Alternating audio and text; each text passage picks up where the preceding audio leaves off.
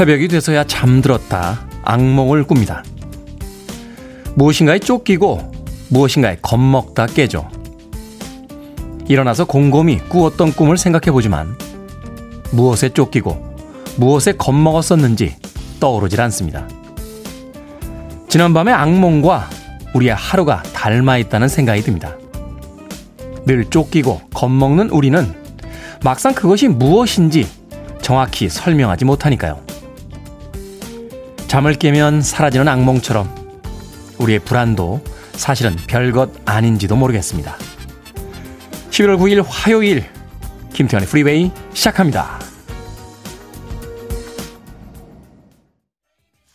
서울 지역은 비가 오다 말다 오락가락하고 있습니다. 밀리 바닐리의 Blame It on the Rain 들으셨습니다. 빌보드 기대 아침 선택 김태훈의 프리웨이 저는 클 태 자 쓰는 테디 김태훈입니다. 김경희님 쌀쌀한 아침입니다. 안녕하세요 라고 인사 건네주셨습니다. 고맙습니다. 7920님 good morning 테디 테디 오프닝을 들으면 하루 할 일을 다 한 것 같은 성취감이 듭니다 하셨습니다. 아니 뭐 오프닝 들으신 걸 가지고 성취감이 다 든다라고 조금만 일찍 일어나시면 누구나 들으실 수 있는 겁니다. 라디오로 공짜, 유튜브로도 공짜로 들으실 수 있습니다. 0502님, 테디 오늘은 어깨를 잔뜩 움츠리고 종종 걸음합니다. 즐거운 음악으로 어깨 좀 펴주이소. 라고 하셨고요. 최한나님, 테디 안녕하세요. 추워서 겨울 코트 꺼내 입었습니다. 따뜻한 하루 보내세요. 하셨습니다. 저도 패딩 자켓 꺼냈습니다. 어, 미루고 미루고 미뤘었죠. 아직 마음속에서는 겨울이 오지 않았다. 이렇게 우기면서 가을 옷으로 버텨봤는데 오늘 아침에는 정말 많이 추워서 패딩 자켓을 꺼냈습니다. 이제 뭐 겨울을 받아들이는 수밖에 없지 않나 하는 생각 해보게 되는군요. 제가 오프닝에서 꿈 이야기 했더니 안현애님 테디가 말씀하니 꿈꾼 듯한 게 생각나네요. 누군가와 엄청 싸운데 누군지는 모르겠습니다 하셨고요. 엄마 개또님께서는 저도 악몽으로 2시부터 잠을 설쳤는데 저는 기억이 나요. 신랑이 꿈에 딱 나타난 거죠. 악몽도 그런 악몽이 없습니다. 라고 하셨습니다. 신랑이 꿈에 나타나면 악몽입니까? 아, 엄마가 했더니 그 악몽이 아침에도 이어지고 있는 거 아닙니까? 바로 옆자리에서 얼른 악몽에서 깨시고 네, 신랑의 좀 더 밝은 면을 발견하시길 바라겠습니다.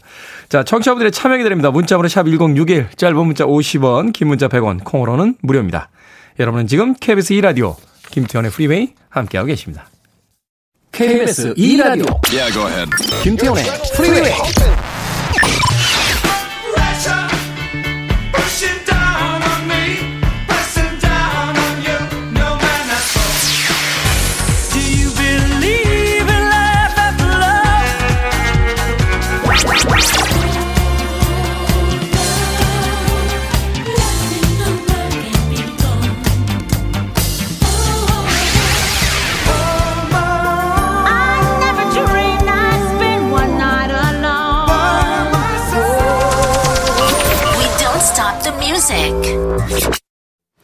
아이디 분노의 질주 쓰시는 분께서 신청하신 곡이었습니다. The Real Group의 Small Talk 들으셨습니다. 아이디가 특이하네요. 네, 닉네임을 분노의 질주라고 쓰셔서 저는 이 음악이 분노의 질주 영화에 나왔던 음악인가 하면서 한참을 생각했는데 닉네임 아이디를 분노의 질주라고 어, 쓰시는 분이었습니다. The Real Group의 아카펠라 song이었죠. Small Talk 들으셨습니다.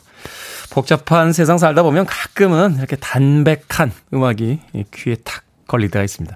자, 곽정희님, 테디 굿모닝 날이 찹니다. 강릉도 새벽에 일어나서 영어 공부 시작했습니다.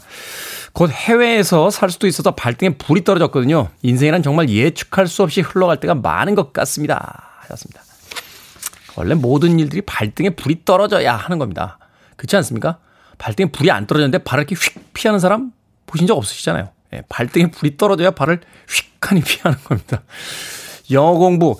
예전에 영어 공부할 때 아마 가장 많이 영어 공부 좀 해야겠다라고 생각하게 되는 게 이제 학교 다닐 때 빼고요. 해외여행 갔다 오면 꼭 생각해요. 아, 영어 공부 해야겠다. 나도 해외여행 와서 영어로 유창하게 여행을 즐겨야겠다라고 하는데 김포공항이나 인천공항에 탁 내리는 순간 그 생각들은 다 휘발되고 사라집니다. 발등에 불이 떨어지기 전까진 절대 공부 안 하거든요. 예, 곽정윤님. 어떤 일인지 모르겠습니다만 해외에서 살 수도 있어서 발등에 불이 떨어졌다. 이때가 학습 능력, 학습 의욕이 제일 고치되는 시기입니다. 요때 공부하시면 한 달 공부한 게 평생 공부한 것보다 더 많이 남습니다. 공부 열심히 하십시오. 문윤홍님, 굿모닝 테디. 대장 내시경 때문에 며칠 뭐 못 먹었더니 세상에 먹고 싶은 게 얼마나 많은지 다행히 이상은 없었고요. 먹을 것도 그대로 다 남아 있습니다. 아름다운 세상이에요. 라고 하셨습니다. 대장 내시경 때문에 며칠 뭐 못 먹다가 검사했는데 다행히 검사 결과는 이상이 없고 자신이 먹고 싶은 것도 그대로 남아 있다. 아름다운 세상이다라고 이야기하셨습니다. 제가 어린 시절에요. 저희 어머니가 이제 기독교인이신데 제가 뭐 종교에 대해서 알았겠습니까? 그 어린 시절에 초등학교 한 1, 2학년이나 됐을까? 금식 기도원을 끌고 가셔가지고 예, 저를 3일 작정 금식 기도를 시키셨어요. 근데 아니 생각해 보세요. 어, 초등학교 1, 2학년이 어떻게 3일을 굶습니까? 그래가지고 결국은 하루 만에 이제 하루를 어떻게 간신히 견, 견디고 이틀째 이제 무너졌는데 야, 그때 바꿀부터 생각하는데요. 예, 하다못해 간장이 다 먹고 싶더군요. 예, 바꾸는 거 정말 쉽지 않습니다. 문윤홍님, 아름다운 세상 오늘 만끽하시길 바라겠습니다. 배종원님께서요, 어젯밤 아들이 여자친구가 생겼다고 합니다. 그러면서 올해 못 사귈 것 같다네요. 왜냐고 물으니까 너무 여성스러워서 재미가 없다고요. 이게 무슨 말입니까? 하셨습니다. 배종원님. 아드님의 나이는 잘 모르겠습니다만, 일단은 두 가지가 생각이 나는군요. 여성스럽다. 이거 성차별적 예, 그 표현입니다. 요새는 남성스럽다, 여성스럽다 이런 표현 안 씁니다. 그냥 부드럽다, 거칠다, 아, 씩씩하다, 섬세하다 예, 이런 표현을 쓰는 거지 남성적이다, 여성적이다 뭐 이런 표현 안 씁니다. 젊은 아드님에게 꼭 아, 젊은 아드님 이러시면 안 됩니다. 아, 최근에는 그런 표현 쓰지 않습니다. 라고 교정 한번 부탁드리겠고요. 또 하나는 뭐 그 나이에 무슨 생각을 하는지 우리가 알 수 있겠습니까? 예전에 수학 선생님께서 저한테 해주신 이야기가 있죠. 이해가 안 되냐? 그럼 외우자. 라고 했던 너무 부드럽고 예, 섬세해서 재미가 없다. 이렇게 이야기하면 음, 우리 아들은 그런 사람을 안 좋아하는구나. 라고 외우시면 되겠습니다. 배정원님. 자, 9200님과 김준기님, 박경숙님, 장희숙님의 신청곡으로 합니다. 빌리조엘, 피아노맨.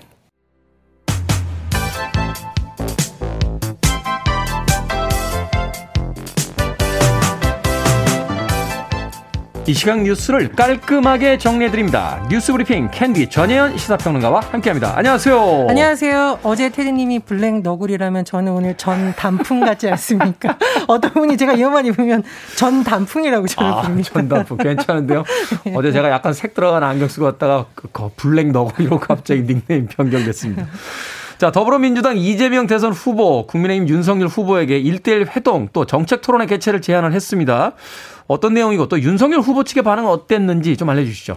예, 이재명 더불어민주당 대선 후보 어제 선대위에서 계속 강조하는 것이 국민의 삶, 민생 개혁 이런 거거든요. 네. 그래서 어, 이 나라의 미래라던가 국민의 삶을 놓고 진지하게 논의할 일대일 회동 윤석열 후보한테 하자 이렇게 제안을 한 겁니다. 음. 근데 이 내용을 제가 쭉 봤는데 사실 이게 뭐 여당이라는 입장에서 굉장히 고민을 많이 한 것 같아요. 예를 들면 이제 정기 국회가 열리는데 분명히 양측이 입장이 다른 주제도 있을 수 있고 같은 주제가 있을 수 있거든요. 그렇죠. 그러니까 이재명 후보의 주장은 뭐냐?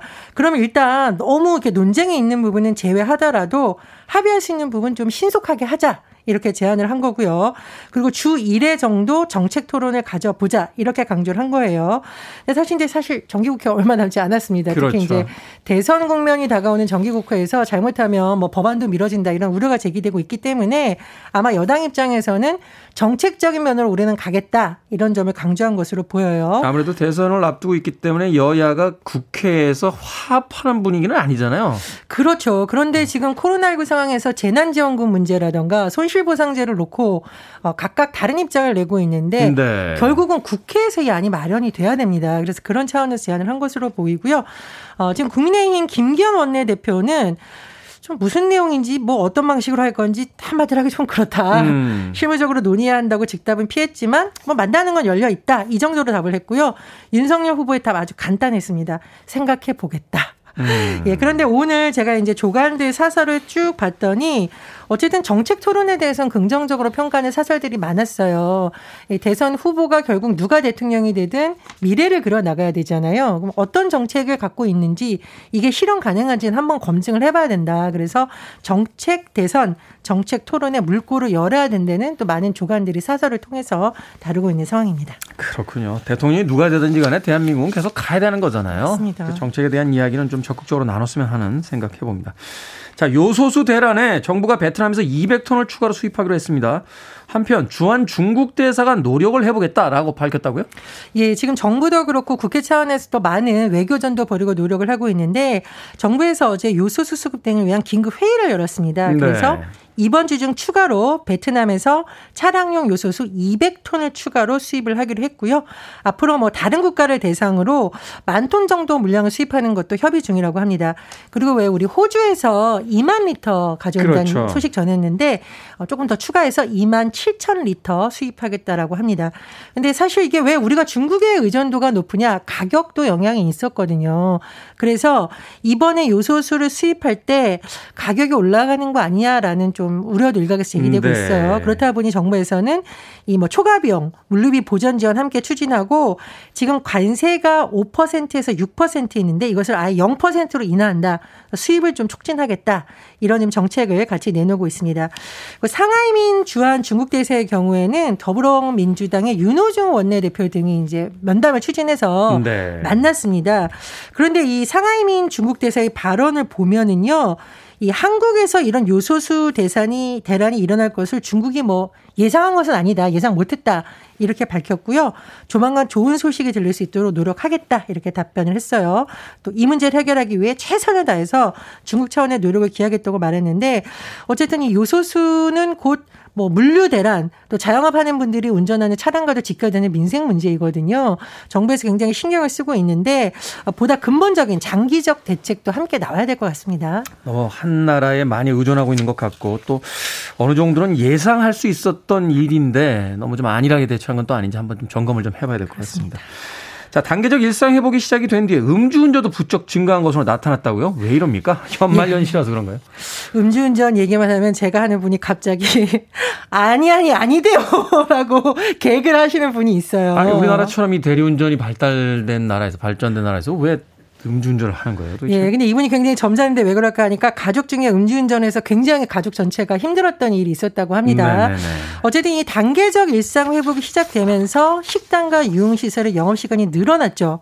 그런데 이게 좋은 작용도 있겠지만 음주운전도 같이 증가했다 이런 분석이 나오고 음. 있는데요. 어, 경찰이 단계적 일상회복 들어간 첫날부터 쭉 음주운전해서 일주일 동안 집계를 해봤더니 2,800건이 적발됐다. 하루 평균 아. 400건이라고 해요. 하루 400건이요? 네. 근데 이게 지난달하고 비교해 봤더니 10% 넘게 수치가 늘었다라고 해요. 그리고 음. 올해 1월에서 9월까지 사회적 거리두기 적용됐던 시기하고 비교를 했더니 하루당 100건 정도가 더 는 것이다. 그러니까 이제 사회적 거리두기를 완화되면서 소상공인 뭐 여러 가지 활성화되는 건 좋지만 또 이런 부작용이 좀 일부에서 나타나는 것으로 보입니다. 그래서 시민들의 경각심이 좀 너무 느슨해진 게 아니냐라는 지적이 나오고 있는데요. 네. 경찰이 연말연시와 말물려서 이 음주운전이 확산되지 않도록 내년 초까지 단속을 대폭 강화한다. 특히 유흥가와 식당가 중심으로 단속 대폭 강화한다고 하니까요. 오랜만에 만나시는 건 좋지만 마스크 착용이라든가 방역수칙 지키시고 특히 음주운전은 절대 아니 아니 아니 되옵니다. 제발 부탁인데 음주운전은 좀 하지 말아 주셨으면 고맙겠습니다. 자, 오늘의 시사 엉뚱 퀴즈 어떤 문제입니까? 예, 정부의 요소수 공급을 위한 다방면의 노력 전해드렸습니다. 하지만 요소수 대란의 불을 끄기에 아직은 역부족으로 보이는데요. 불 하면 역시 불 끄는 건 소방관이 전문입니다. 예. 오늘 11월 9일 119 아, 그러네요. 화재 신고 번호인 119에서 차관한 소방의 날이 바로 아. 오늘입니다. 자, 날이 추워지면서 화재 예방이 그 어느 때보다도 중요해지고 있는데요. 오늘의 시사 엉뚱 퀴즈 나갑니다. 우리나라 경찰청 상징하는 마스코트 포도리입니다. 제가 여담으로 이 포도리의 아버지 그림분 혹시 누군지 아실까요, 테디님? 누굴까요? 만화가 이현세 씨입니다. 아, 이현세 씨 만화요? 예, 제가 포도리에 관심이 많아서 취재를 하다 보니. 자, 그렇다면, 자, 여기서부터 본격 퀴즈입니다. 소방청을 상징하는 마스코트 이름은 무엇일까요? 힌트를 드리면, 국민의 생명과 재산을 지키는 소방 공무원, 흔히, 우리는 흔히 영화 속의 슈퍼 히어로에 많이 비유합니다. 보기 나갑니다. 1번, 차돌이. 2번, 절봉이. 3번, 영웅이. 4번, 영숙이. 정답 아시는 분들은 지금 보내주시면 됩니다. 재미있는 오답 포함해서 총 10분께 아메리카노 쿠폰 보내드리겠습니다. 우리나라의 경찰청을 상징하는 마스코트는 포돌이죠. 그렇다면 소방청을 상징하는 마스코트의 이름은 무엇일까요?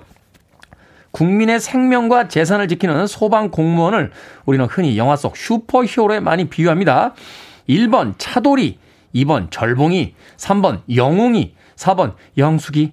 자, 문자번호 샵 1061, 짧은 문자 50원, 긴 문자 100원, 콩으로는 무료입니다.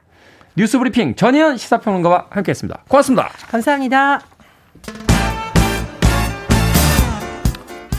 비가 와서 좀 찌뿌둥 하시죠? 움직여 볼까요? Earth, Wind and Fire입니다. 부기 원더랜드.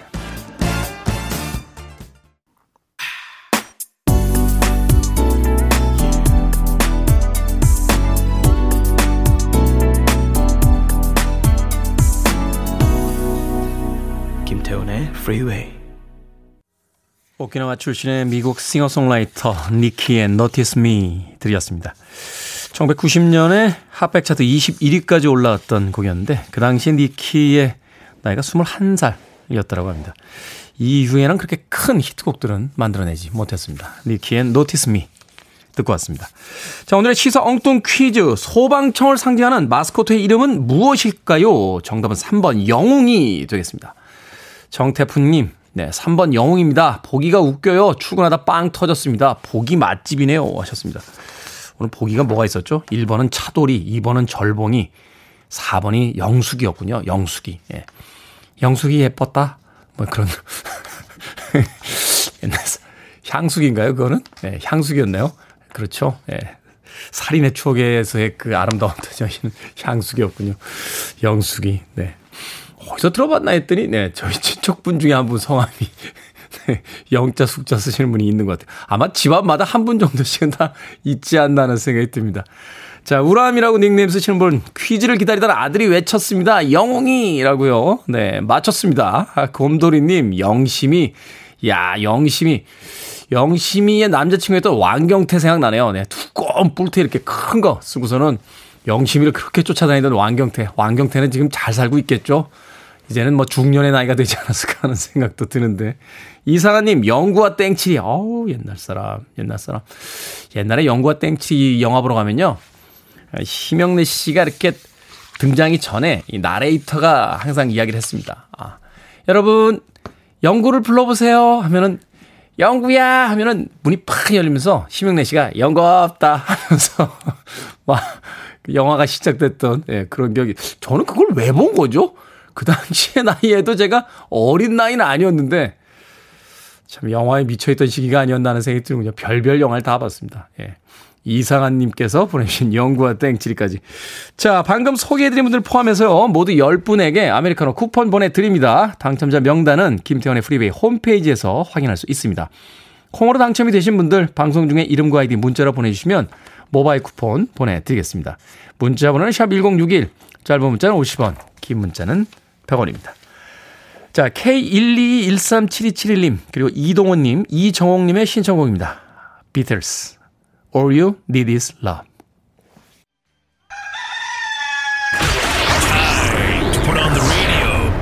김태훈의 Freeway.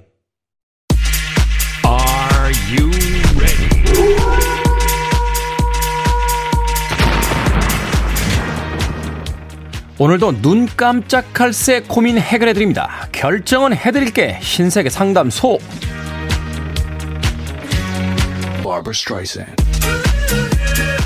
서상우님, 아내가 한 달에 한 번씩 친정에 간다는데 허락해줘야 되나요?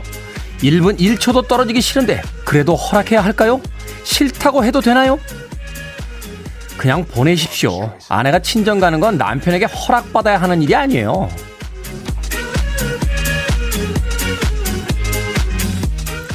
익명으로 아내님, 남편이 아이유 광팬입니다. 입만 열면 아이유, 아이유 하니까 남편이 점점 꼴 보기가 싫어요. 넓은 마음으로 이해해 줄까요? 아니면 제 앞에선 티내지 말라고 강력하게 말해볼까요? 그냥 이해하고 놔두십시오. 아내분도 드라마 보고 남자 주인공 좋아하시잖아요? 더구나 아이유는 남편분 모릅니다.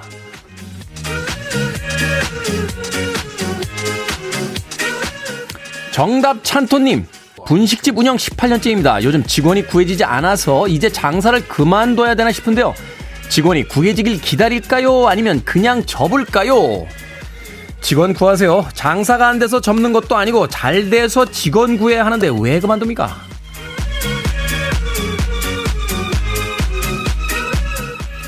김송환님, 입이 짧은 남편, 한 번 먹은 반찬은 손도 대질 않습니다. 소량으로 반찬을 사다 먹을까요? 아니면 귀찮아도 만들어 줄까요? 사다 주세요. 한 번 먹은 반찬에 다시 손을 안 댄다는 건 그 반찬이 그렇게 맛있었던 건 아니라는 뜻입니다. 사다 주세요.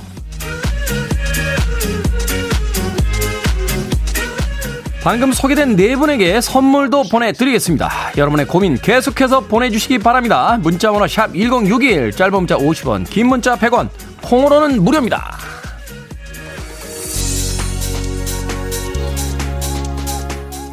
Shell, Believe. You're listening to one of the best radio stations around. You're listening to 김태훈의 Freeway.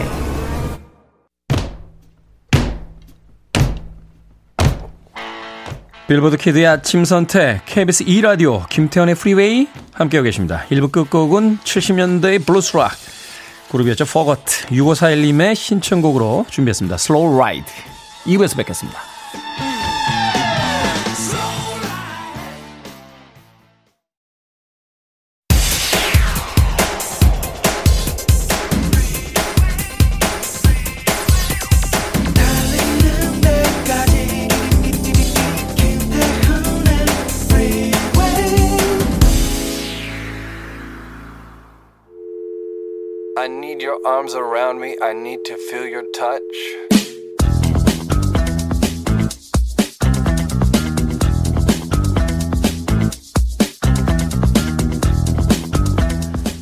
학부모 양성평등 교육자료. 여자답게, 남자답게라는 말을 쓰지 않습니다. 여자는 얌전해야지. 남자가 왜 그래?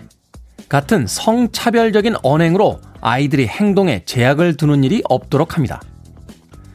남자 일과 여자 일을 구분하지 않습니다.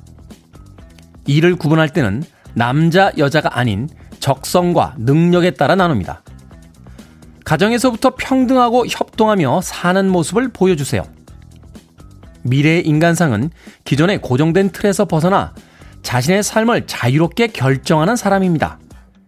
우리 자녀들이 이런 생각을 가지고 사회에서 활약할 날을 기대합니다.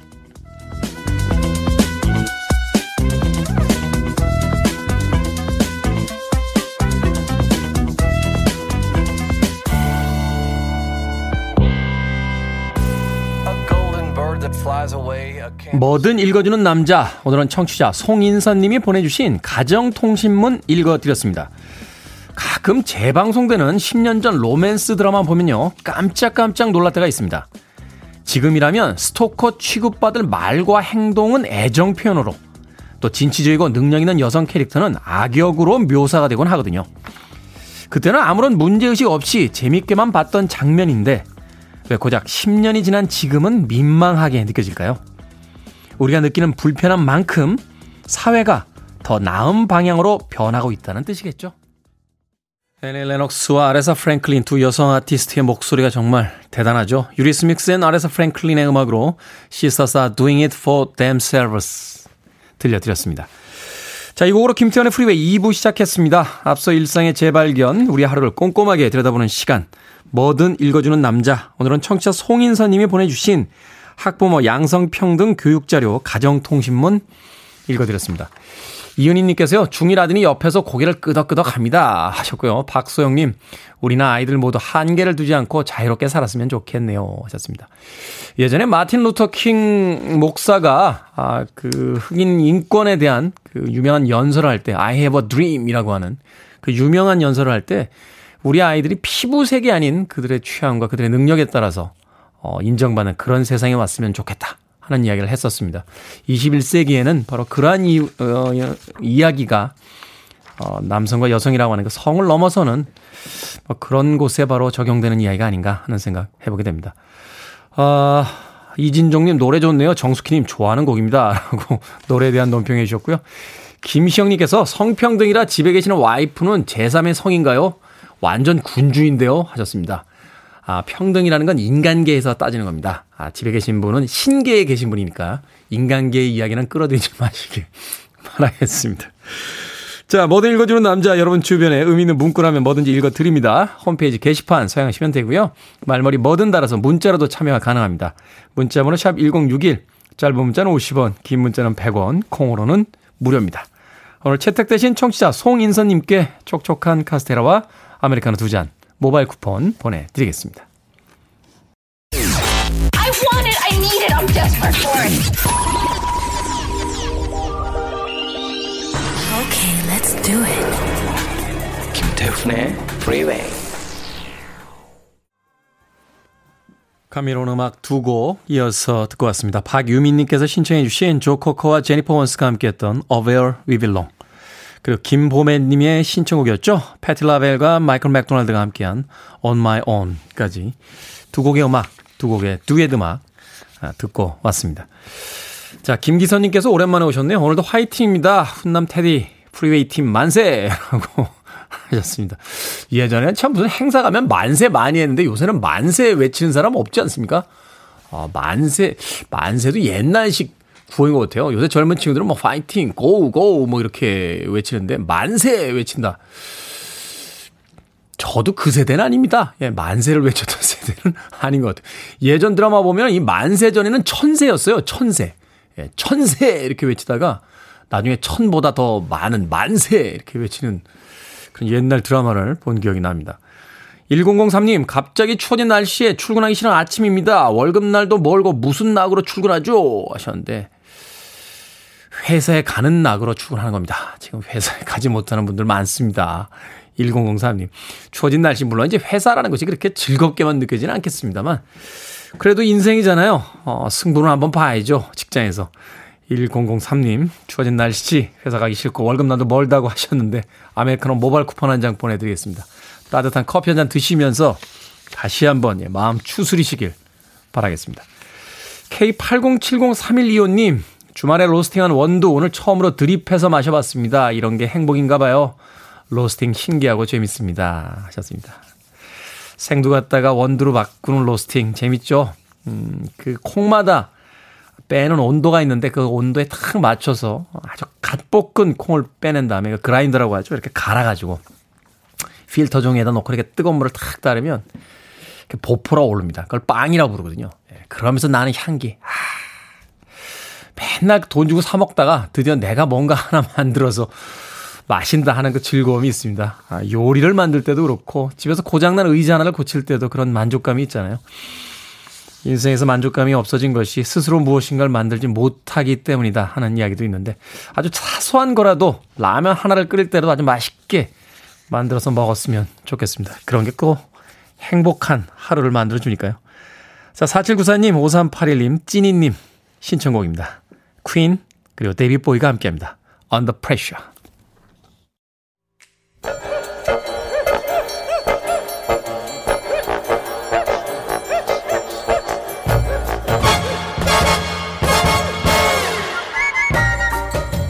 온라인 세상 속 촌철살인 해학과 위트가 돋보이는 댓글들을 골라봤습니다.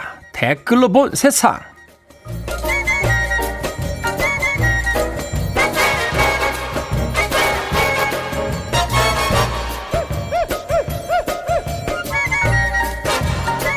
첫 번째 댓글로 본 세상. 미국 교도소에 수감됐던 수감자 3명이 교도관들과 교정당국, 보안관을 상대로 민사소송을 냈습니다.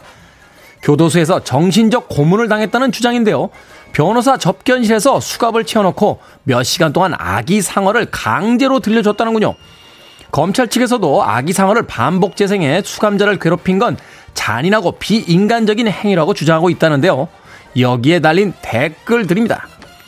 박재광님, 아이 키워보세요. 겨울왕국 380번 정도 보다 보면 고등학교 때도 안 들리던 영어가 들린다니까요.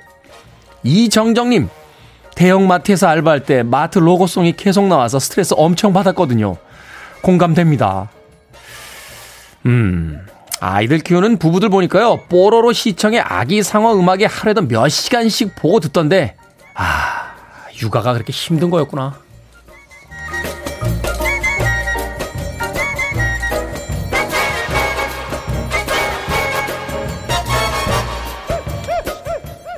두 번째 댓글로 본 세상 영국 해병대 출신 발명가 리처드 브라우닝이 제트 슈트 시범 비행에 잇따라 성공하고 있습니다. 지난 11월 3일 판버러 공항에서의 시범 비행은 마치 아이언맨의 실사판 같았다는군요. 최고 시속 약 137km, 최고 비행 고도 3,600m, 비행 시간은 아직 10분에 불과하지만요. 인명 구조부터 범인 검거까지 여러 방면에서 활용될 거라 기대가 된다는군요. 여기에 달린 댓글들입니다. 조두현님, 5억이나 주고 위험하게 날아다닐 바에는 차라리 안전하게 방 안에 무언가를 차리고 싶네요. 이불 밖은 위험하니까요. 김윤선님, 다른 나라에선 제트슈트를 사람 구하는 데만 쓰겠지만 우리나라에선 배달업계부터 쓸 듯해요. 택배차에서 내려서 15층 창문에서 바로 전달되는 거죠. 너도 나도 하늘을 날아다니는 미래가 멀지 않았군요. 근데 지상에 자동차 탈 때도 끼어들고 빵빵거리고 소리 질러 대는데 이러다간 미래 하늘에서 멱살 잡는 사람들 많아질 것 같습니다.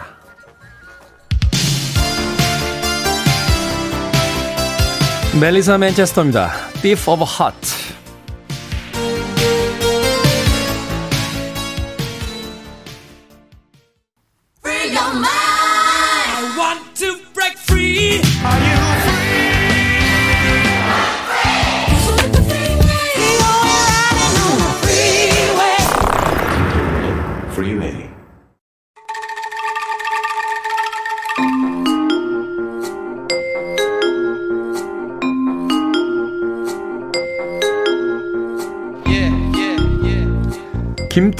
프리웨이 현대사의 굵직한 사건을 파헤쳐봅니다. 타임슬립 히든 뉴스 팩트체크 뉴스톱 김준일 대표 나오셨습니다. 안녕하세요. 안녕하세요.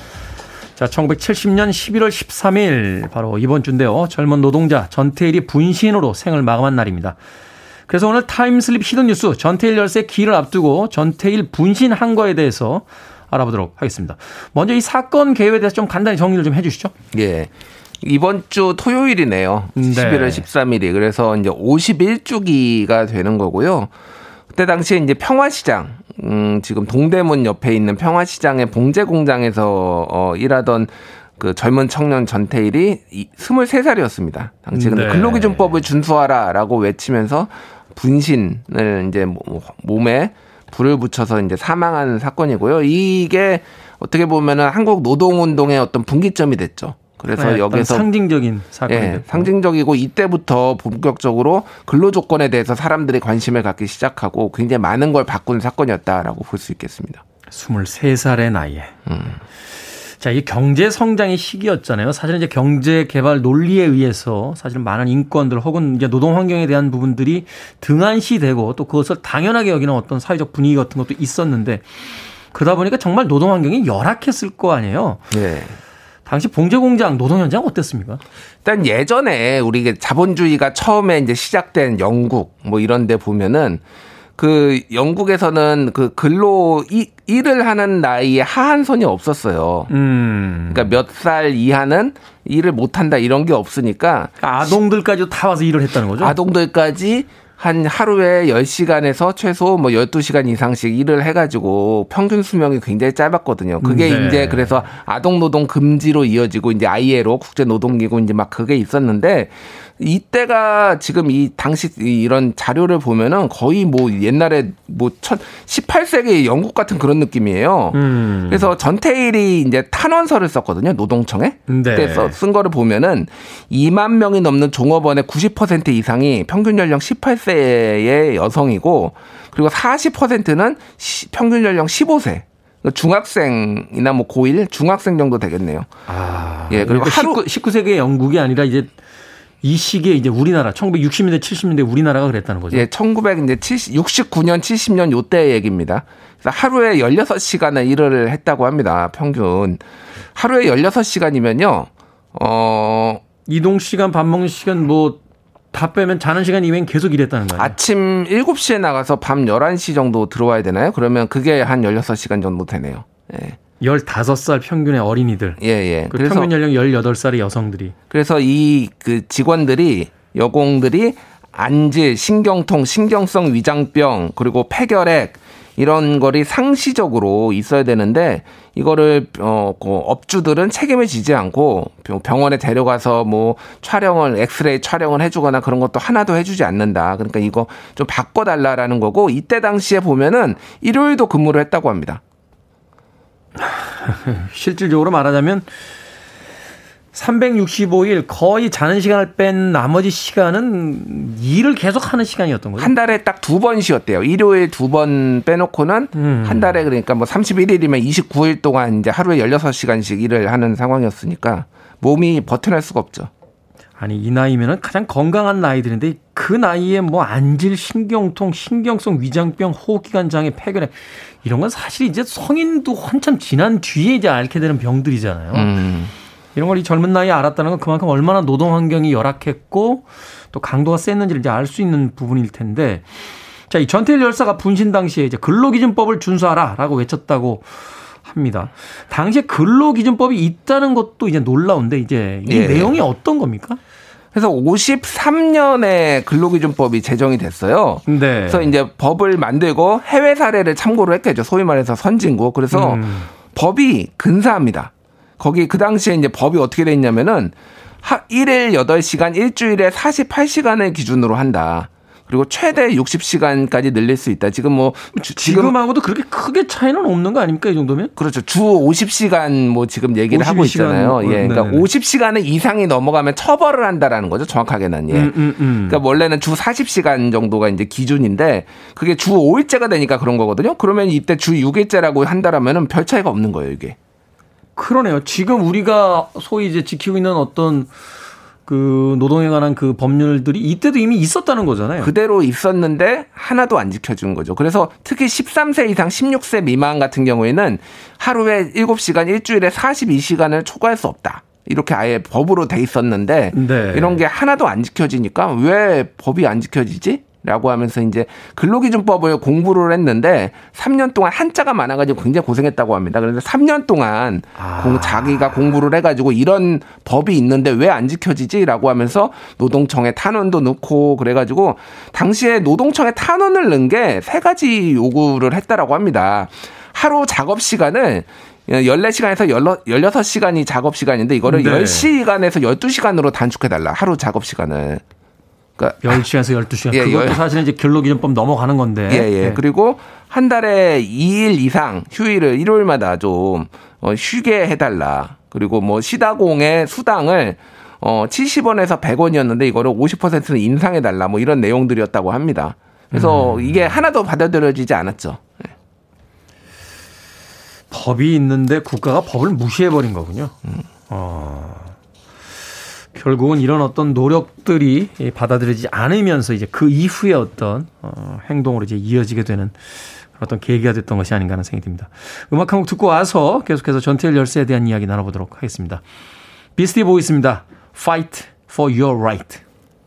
비스티 보이스의 Fight for your right 들으셨습니다. 빌보드 키드의 아침 선택, KBS 2라디오, 김태훈의 프리웨이, 타임슬립 히든 뉴스, 뉴스톱 김준일 기자와 함께하고 있습니다. 오늘은 11월 13일 전태일 열사 기일을 앞두고 전태일 분신 항거에 대해서 알아보고 있습니다. 1970년 10월 7일에 최초로 봉제 공장이 이제 노동 실태가 폭로가 되고 한 달여가 흐른 후에 이제 분신을 하게 된 건데 어쩌다 이게 극단적인 어떤 행동까지 하게 된 것인지 음. 좀 이야기를 좀 들려주시죠. 예, 그래서 근로기준법 공부하고 이제 분노를 하게 된 거죠. 네. 그래서 1969년에 노동조합을 만듭니다. 이름이 바보예요. 그러니까 재단사들의 모임이었는데 바보회를 만들어서 이거를 이제 근로조건을 근로고 조건을 개선하려고 시청에다가 대고 진정을 놓고 그리고 뭐 박정희 대통령한테도 편지도 작성했는데 이게 전달되지는 않았다고 합니다. 음. 해고됐어요. 근데 노동조합 활동한다고. 이 당시에는 사실 이제 노동조합 자체를 탄압하던 시기였기 때문에 예. 활동하면 뭐 해고를 막 하던 시, 기였죠 예. 그래서 이제 전전 일용직 임시직을 전전을 하다가 이 경향신문에 1970년 10월 7일에 평화시장 실태를 보도하는 기사가 나와요. 음. 제목이 골방서 하루 16시간 노동 이렇게 크게 이제 살면 톱으로 나옵니다. 그래서 네. 이 실태에 대해서 이제 했는데 이거를 전태일 열사가 어, 가판에 300불을 사가지고 이거를 뿌렸다고 합니다. 네. 그러니까 뿌려서 이제 뭐 노동청에도 넣고 이런 실테니까 해달라. 라고 했는데 전혀 이제 변화가 없으니까 이거는 이런 방식으로는 안 되겠다라고 그래가지고 이제 극단적 선택 이제 분신을 결정하게 된 거죠. 음. 그래서 예, 이제 10월에 그 보도가 있었고 11월에 이제 한 달 뒤죠. 11월 13일에. 그래서 이제 우리는 어 기계가 아니다. 일요일은 쉬게 하라. 노동자들을 혹사하지 마라. 근로기준법을 종, 어, 준수하라. 이런 외, 어, 구호를 외치면서 11월 13일 오후 1시 반쯤에 청계천 평화시장 앞길에서 휘발유로 이제 뭐 휘발유를 몸에 부, 어, 붓고 불을 붙여서 이제 쓰러졌죠. 그래서 지금 그 자리에 가보면 아직 비석이 있습니다. 거기에. 음, 예. 저도 왔다 갔다 하면서 한번 봤던 기억이 납니다. 예. 그러니까 그 외쳤던 이야기들이 그냥 상식적인 이야기잖아요. 법이 있으니 법을 지켜달라라고 했던 것들이고 기계가 아니니까 일요일을 쉬게 해달라 했던 그 것들이 이제 이루어지지 않았던 시기였기 때문에 또 예. 그것을 언론 보도를 통하고 또 여러 가지 어떤 민원의 형태로서도 그 말하자면 개선을 요구했지만 그것이 받아들여지지 않았기 때문에 음. 이런 어떤 극단적 어떤 행동을 통해서 의사 전달을 했던 것이 아닌가 하는 생각이 드는데 온몸에 심각한 화상을 입고 병원으로 옮겨졌지만 별다른 치료를 받지 못했다고요. 3도 화상이거든요. 중화상이죠. 네, 중화상이에요. 그래서 이제 당시에 모르겠습니다. 제가 뭐 그거를 데이터를 본 게 아니니까 상황을 본 건 아니니까. 근데 살리기는 어려웠다라는 거가 이제 중론이긴 한데 음. 병원에 거의 이제 방치됐다고 합니다. 그러니까 바로 이제 죽은 게 아니라 사망한 게 아니라 이제 병원으로 실려갔어요. 근데 그 몸에 화기를 뜨거운 거를 가시게 하는 주사가 있는데 이거가 엄청 고통스럽잖아요. 우리가 예. 손에 예. 물집 하나만 잡히는 그 화기가 있어도 거기 막 하루 종일 후끈거리고 쑤시고 그러는데. 예. 그러니까 만 오천 원짜리 주사 두 대만 있으면은 몸에 화기를 가시게 할 수 있다라고 하는데 이게 어느 정도냐면은 그때 한 달 월급이 한 2만 원 정도 됐어요. 아. 그러니까 만 오천 원이면 한 달 월급 뭐 이 정도니까 굉장히 비싼 돈이죠. 지금으로 이야기하면 한 2, 300만 원 정도 된다 뭐 이렇게 이렇게 보는 거고. 뭐 그런 거죠. 그래서 이제 집을 팔아서라도 그 어머니가 이소선 여사인데 어머니가 집을 팔아서라도 이, 아, 이 병원비는 주사비는 갚을 테니까 좀 맞게 해달라고 의사한테 얘기를 하니까 의사가 고통스러우니까. 예 네. 근로감독관한테 가서 보증을 받아오라고 했는데 근로감독관 같은 경우에는 내가 왜 보증을 쓰냐. 라고 하면서 외면을 했다고 합니다. 그래서 성모병원으로 다시 옮겼는데 고통스럽게 숨을 못 쉬어. 이게 화상이 가장 안 좋은 게 숨을 못 쉬거든요. 피부로도 사람이 숨을 쉬고 또 이 폐가 다 타들어가기 때문에 이, 이, 이 인두, 인두, 인두가 그래서 이게 고통스럽게 이제 뭐 사망을 했다고 합니다. 근로기준법 준수도 준수지만 인권 개념도 없었던 그런 시대였다라는 생각을 또 해보게 되네요. 자, 전태일 열사가 이제 자신의 죽음을 헛되이 하지 말라라고 외치기도 했는데 전태일 열사의 분신 이후에 달라진 부분이 있었습니까? 예, 그러니까 13일 날 분신을 했고 14일 날 노동청이 이제 대책을 발표를 했고요. 근로감독관을 감독관을 평화시장에 상주시키겠다. 음. 그리고 건강관리도 하겠다라고 하고 평화시장에 청계 피복 노동조합이 결성돼 가지고 본격적으로 이제 노조 활동들이 이제 여기서 벌어지면서 이게 이제 뭐 어, 지금 도화선이, 도화선이 돼서 음. 이제 1980년 80년대 노동자 대투쟁 뭐 여기까지 이제 이어지는 거고 학생 운동 뭐 노동 운동 뭐 민주화 운동에 큰 영향을 미쳤다라고 이제 볼 수가 있겠죠. 그렇군요. 자, 전태일 열세 어머니 예, 고 이소선 여사도 이제 아들의 유언을 계기로 노동운동에 뛰어들었다. 또 많은 일들을 또 그 이후부터 이제 하시게 되잖아요. 예. 그 얘기를 좀 설명을 좀 해 주십시오. 이제 각성이죠. 일종의 각성. 아들의 죽음을 보고 각성을 해가지고 그때부터 이제 청계 피복노조 결성을 주도를 했습니다. 이소선 여사가. 음. 그리고 옷 장사를 하고 이런 것들을 다 노동운동에 이제 다 바쳤고요. 그리고 예전에 이제 80년대에 네 차례 옥고도 치렀습니다. 그때 근데 전두환 정권이 들어서면서 이때 아. 다싹 잡아넣었잖아요. 그렇죠. 그리고 이제 86년에는 전국 민주화 운동 유가족 협의회 유가협이라고 그래서 93년까지 초대 회장으로 활동을 해서 이소선 여사 역시 굉장히 민주화 운동에 지대한 공헌을 했고 2011년에 돌아가셨는데 저는 뵀어요. 제가 음. 기자를 경향신문에 예전에 있었는데 그때 취재를 갔, 갔던 적이 있습니다. 그래서 네네. 이소선 여사 생전에 뭐 뵙고 그랬는데 그때도 어떤 노동 운동 이런 거에 대한 굉장히 열정, 굉장히 고령이심에도 불구하고 그런 걸 이제 보이, 보이셨죠. 음, 그렇군요. 최근에 그 영화계 소식 들으니까 이제 애니메이션으로 테일인가요? 이 전태일 음. 열사에 대한 어떤 그 일대기에 대한 이야기들이 이제 또 만들어진다라고 하고 또 이번 주에 또 그 기일도 있는데 이 전태일 열사와 이소선 여사의 삶을 통해서 우리가 기억해야 할 점, 뭐 지금 21세기 2021년에도 우리에게 좀 요구되는 숙제 같은 것들이 있다면 어떤 것일까요? 정치권에 좀 가급적이면 이 방송에서는 정치 얘기를 안 하고 싶은데 정치권에 좀 얘기를 하고 싶어요. 그러니까 음. 어떤 후보는 주 120시간은 너 해야 된다 이런 얘기를 하는데 이 여공들이 했던 게 하루 16시간씩 주 7일 하면 주 120시간이 좀 안 되거든요. 이게 이제 가능한 것이 정말 현실적인 노동 인식을 가졌으면 좋겠고 어떤 정치인은 모 후보가 어, 전태일을 닮은 거다. 전태일이나 막 21세기 전태일이다. 이 후보가 뭐 이런 얘기를 했어요. 정말로 이 전태일 열사의 어떤 이런 뜻을 제대로 기리고 있는 건지 정말 의심스럽습니다. 지금 한국의 OECD 통계를 보면은 OECD 주 국가들 중에서 3위예요, 여전히. 노동 시간 노동 시간 이게 예전에 이제 2위였다가 좀 떨어졌습니다. 그래서 한국 1호는 멕시코하고 코스타리카가 있고요. 예. 그리고 독일보다 1년에 576시간 더 일합니다. 그러니까 한국의 노동 생산성은 38개국 중에 27위로 매우 낮습니다. 그러니까 많이 일하고 아직도. 네. 그래서 지금 이제 정치권에선 주 4일째 얘기도 나오고 있고 모르겠습니다. 그게 뭐 얼마나 현실성이 있을지 우리가 근데 좀 줄여야 된다. 노동 시간도 줄이고 인간답게 살 수 있는 것들을 좀 정치인들이 그리고 정치권에서 좀 많이 고민을 해줬으면 좋겠습니다. 그렇죠. 당장 노동 시간 좀 줄이면 뭐 이렇게 망할 것처럼 이야기하시는 분들이 있는데 그러면 그 적은 노동 시간으로도 유지가 되고 있는 다른 나라들은 어떤 시스템인지 그걸 공부해 와야 되는 거잖아요. 그렇죠. 바로 그런 것들이 정치인들이 좀 해줘야 될 일이 아닌가 하는 생각 들었습니다. 자, 전태일 열사의 길 앞두고 전태일 열사와 이소선 여사의 투쟁 그리고 그들이 살았던 시대에 대한 이야기 알아봤습니다. 김태현의 Freeway time slip hidden 뉴스 뉴스톱 김준일 기자와 이야기 나눴습니다. 고맙습니다. 감사합니다.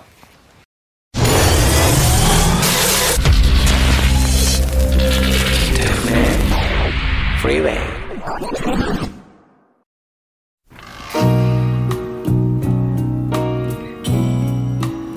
KBS 2라디오 김태현의 Freeway 오늘 방송 여기까지입니다. 날이 춥고 비가 내리는 곳이 많습니다. 따뜻하게 하루 보내십시오. The Bells의 Stay a While 오늘 끝곡입니다. 저는 내일 아침 7시에 돌아오겠습니다. 고맙습니다.